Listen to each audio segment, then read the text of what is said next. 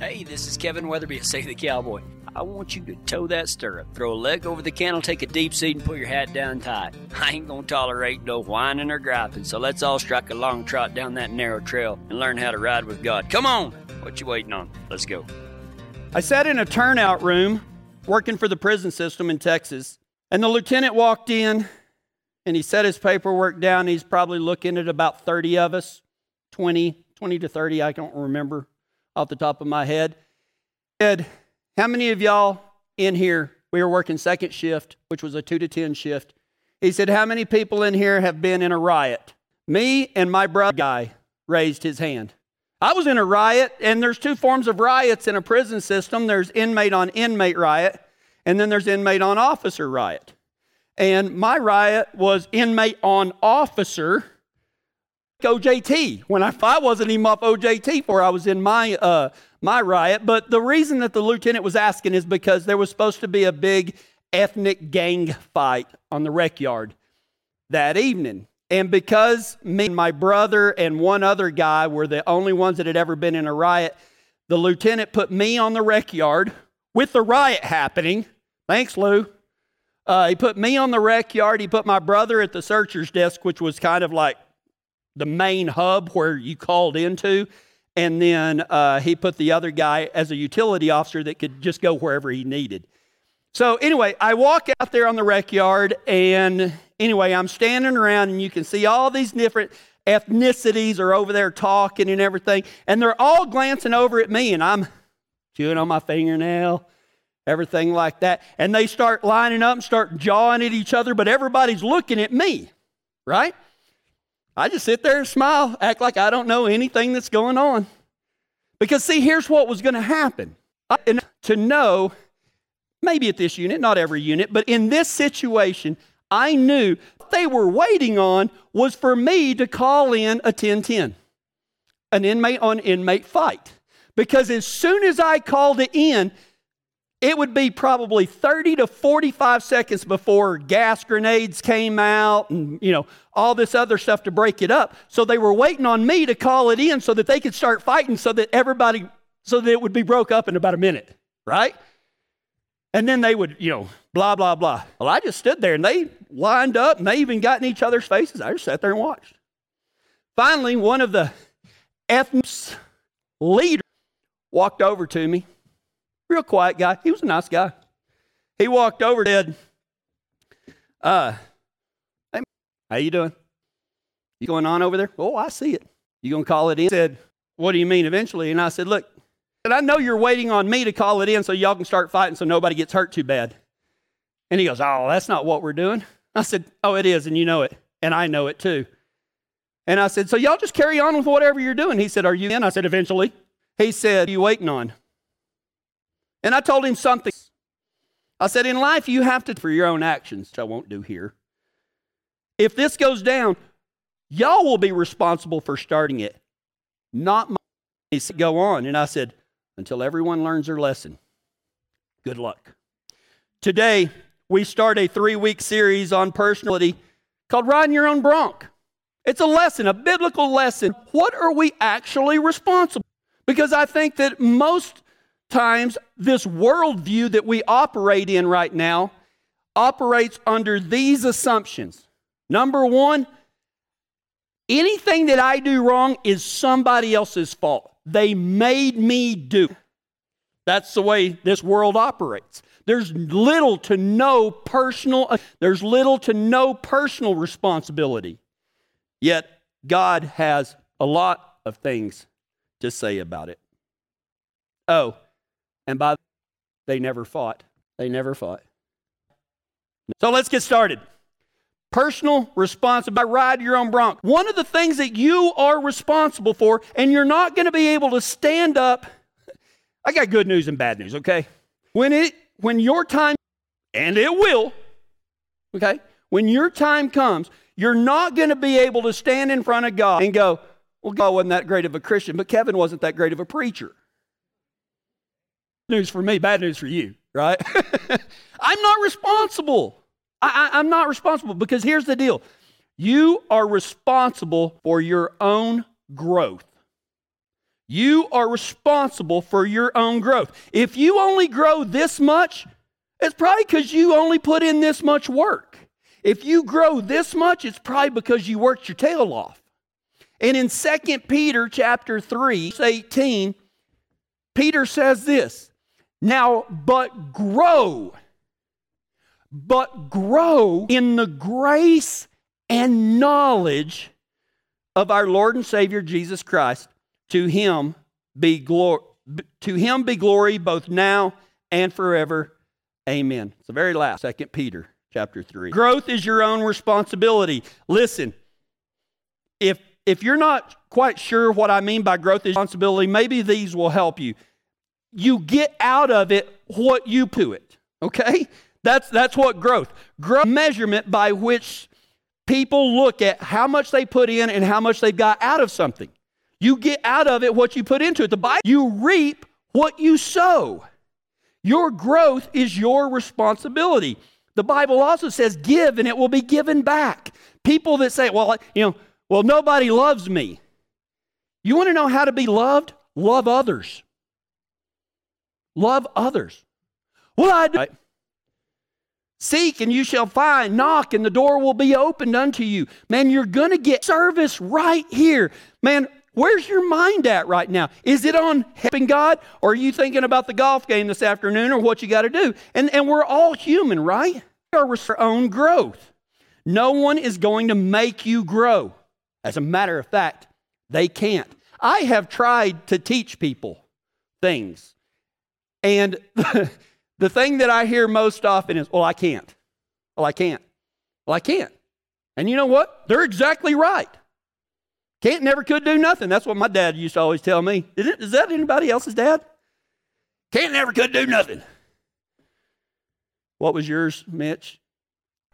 Or we can, huh? Well, you can be happy about it or you can cry about it, but that doesn't apply to Christianity, right? Nobody can make you grow. You will be judged on your own personal relationship with the Father, the Son, and the Holy. So, how do you grow? How does a person grow? I mean, we're talking on responsibility. might be saying, you know what, Kevin, I kind of understand what you're talking about there. Or that we grow. I think it's pretty.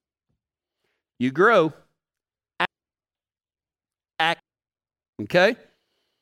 You don't grow nothing. Don't grow by doing nothing. You grow by doing. Listen, and, and you know, all these videos that everybody buys, sure enough, teach you something, but you got to do it to learn it. I mean, just watching, you know, I don't care if you're a eight Parelli. If you can't do it on your horse, you don't know what you're doing, right?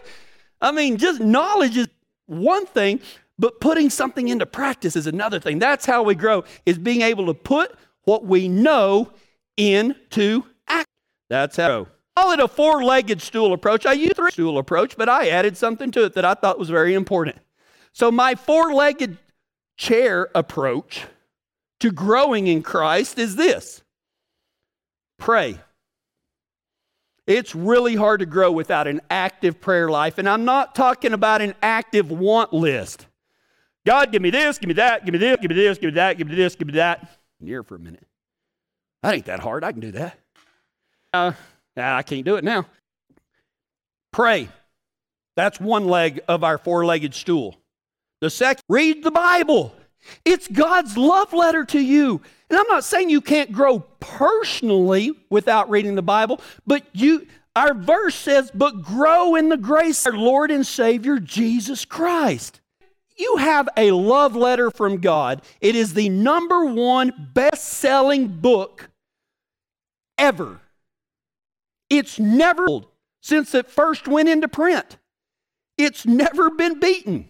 The Bible is the number one selling book of all time. Just like it was 200 years ago, just like it is today, it's still the number one book. So if you want to grow, get a prayer life. It's a conversation, a want list. It's not a gripe list, although during prayer, make it all encompassing. Tell him, that, you know, start off with what you're, okay? What you're thankful for. Tell him how your day was. Tell him about the exciting thing going on. And you can also tell him about the heart. And you know what? Prayer doesn't ever, In my opinion, prayer hasn't ever changed anybody. It changes how we deal with those that don't. Right? Or if they don't. Four legged stool of prayer. Read the Bible. What we're doing right now, go to church. Okay? And it's not about the sermon, it's about the fellowship. Look around here. And you know what? Would you pan around, Willie? Show how many people are here. This is why we're here. It's all the ecclesia, gathering of like-minded believers, one purpose and one purpose that is to grow in the grace and knowledge of our Lord and Savior Jesus Christ. To him be glory both now and forever. Amen. We come to church. You know, I think probably most of you have heard about the been to church in a while, and the preacher walks up and knocks on the door and he says, Come in. The guy says, and they sit down, and the guy knows why the preacher's here. The preacher knows why he's there and everything. And neither one of them say anything for a long time, just staring into the fire. And then the preacher gets the little tongs out. And he goes over there and he gets a coal and he moves it over there to the hearth all by itself. And he puts the tongs back and he sits down, and then immediately that coal goes out. He pats the guy on the shoulder and walks out, and the guy was in church the next Sunday. Because we need each other, y'all. Y'all make me better, and I hope that it's reciprocal to that. That's why we do this. If you want to grow, you've got to pray, you've got to go to church. And here's the fourth thing, okay? You've got to put all of that into practice. Man, just know, just going to church and just praying and just reading the good book without ever putting any of that stuff to practice in our own lives, it's meaningless. It's meaningless. So, what am I talking about? Man, I'm not saying anything in particular. Be kind. And then nice. Nice doesn't cost you anything. Kindness costs you everything. Go friend. Go see a widow or a widower. Take food or help us set up and tear down. I mean, there's 150 people in here. You got like three people that do all. The, and I'm not trying to shame you, but I'm saying if you want a place to put your faith into action, how about you help set up all this so that we can news to the rest of the world? I mean, there's simple things. There's simple things to do. Call someone that's having a hard time.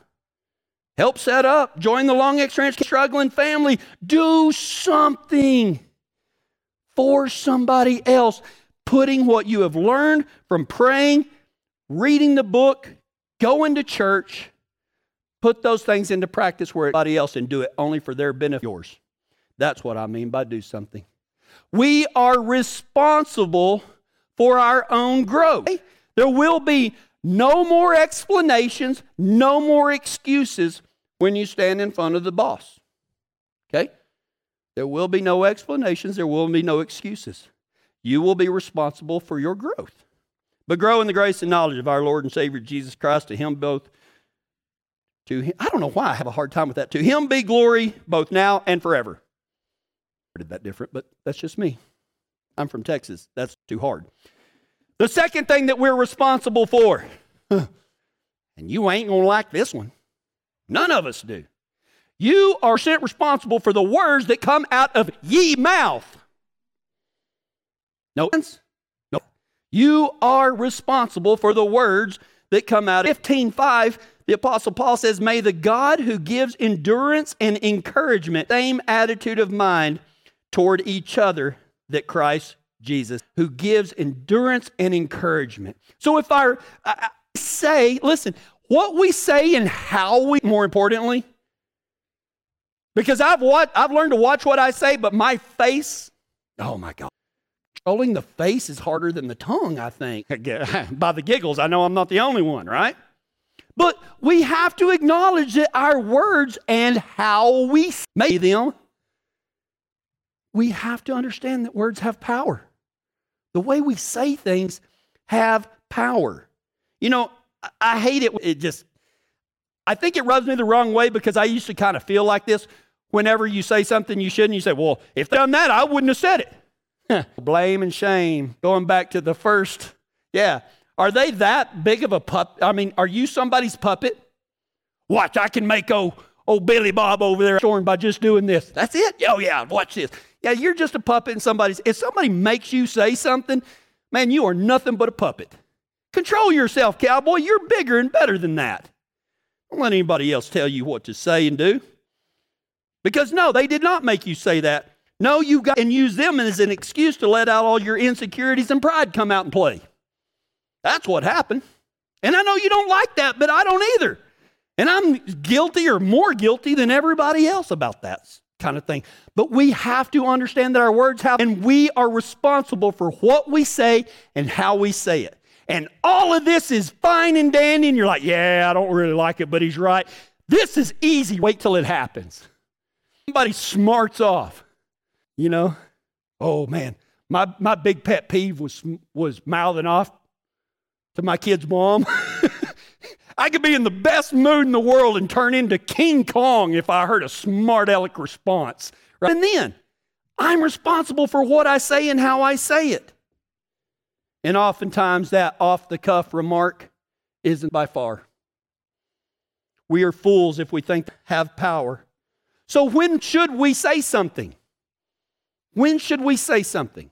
When should we use the word? Well, I think according to this scripture, may the God who gives endurance and encouragement give you the same mind towards other in Christ Jesus. Does it push somebody forward, a cliff or in front of a train? Does it lift them up? Are you encouraging? Right? Say something in body. Pushes them forward. It is encouraging. You can say something if you have the attitude of mind, of the attitude of the mind of Christ loving them? Are you big enough to take yourself out and it's personal and see that that person is probably saying what they're doing and they're just as lost and confused in this world as you are? That's the attitude. Love them despite what they're saying to you. Because Jesus did. What would Jesus do? I don't really like that. I'm more of the line of this situation in a, in a way that Jesus would be proud of me.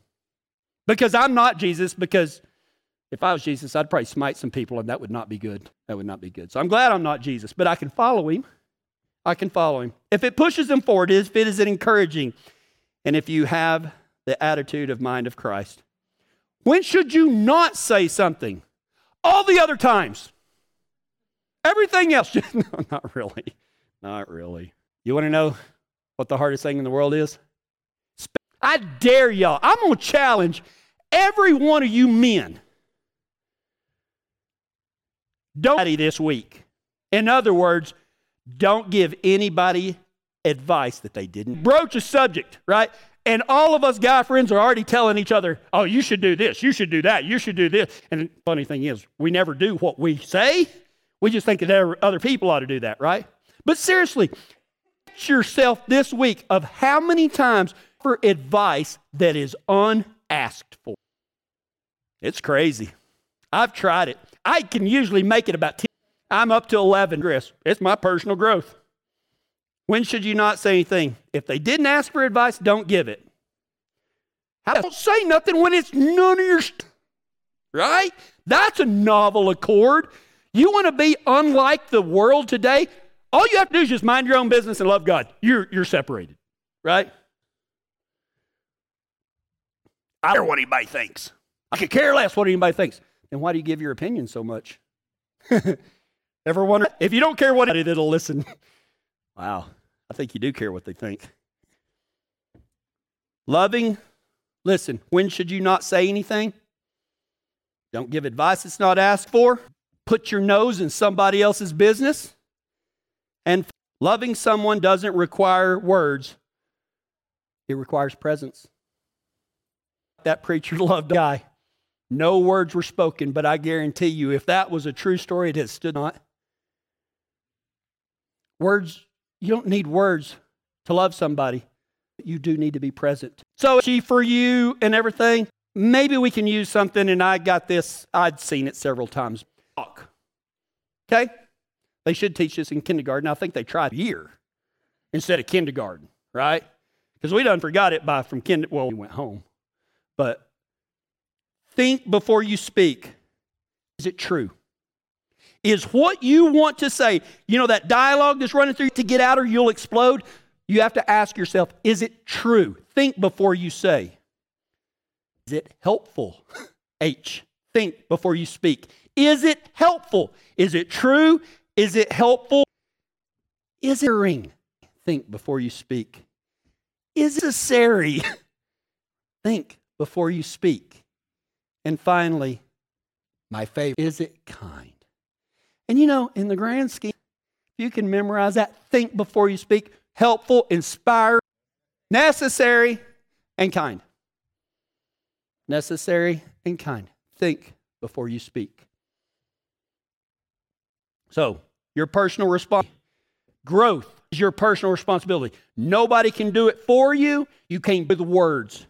You are responsible for the words you say and when you say. And finally, we've already alluded to it. Your relationship with God is your personal responsibility. I've told this story many times, but there's people, there's always people that come online here for the first time today. Oh gosh, I guess it was about it was many moons ago, five years ago. So it was like whenever I was in the womb. I was sitting at a restaurant in Van Horn, Texas. There was only two tables. I think I was a little luck in the morning. But for somebody who doesn't eat breakfast, that's lunchtime, right? And so uh, I'm sitting in a, and there's a guy about where that lamp or where that post is right there, and he's facing me, and my cell phone rings, and it's kind of, I didn't have it on, and it's like, ring, you know, in a restaurant, you're like, I gotta shut it off.